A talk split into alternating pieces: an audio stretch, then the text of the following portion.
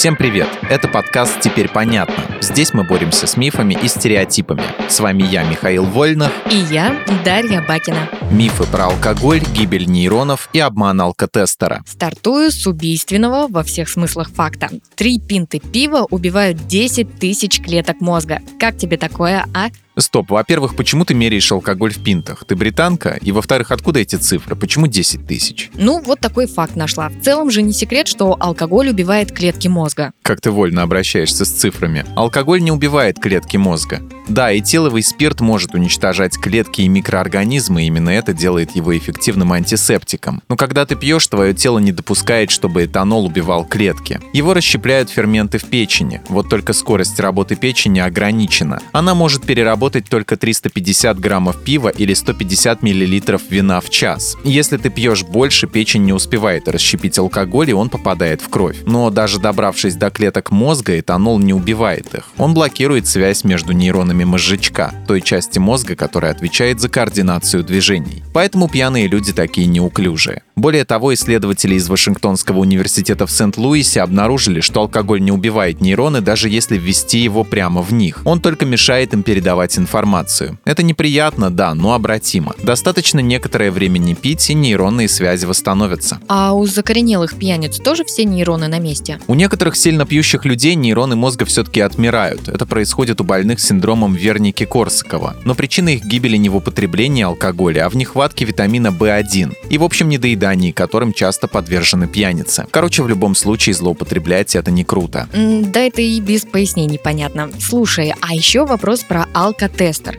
Существует много разных народных приемов, которые вроде как помогают его обмануть. Специальные мятные конфеты, особая техника дыхания и так далее.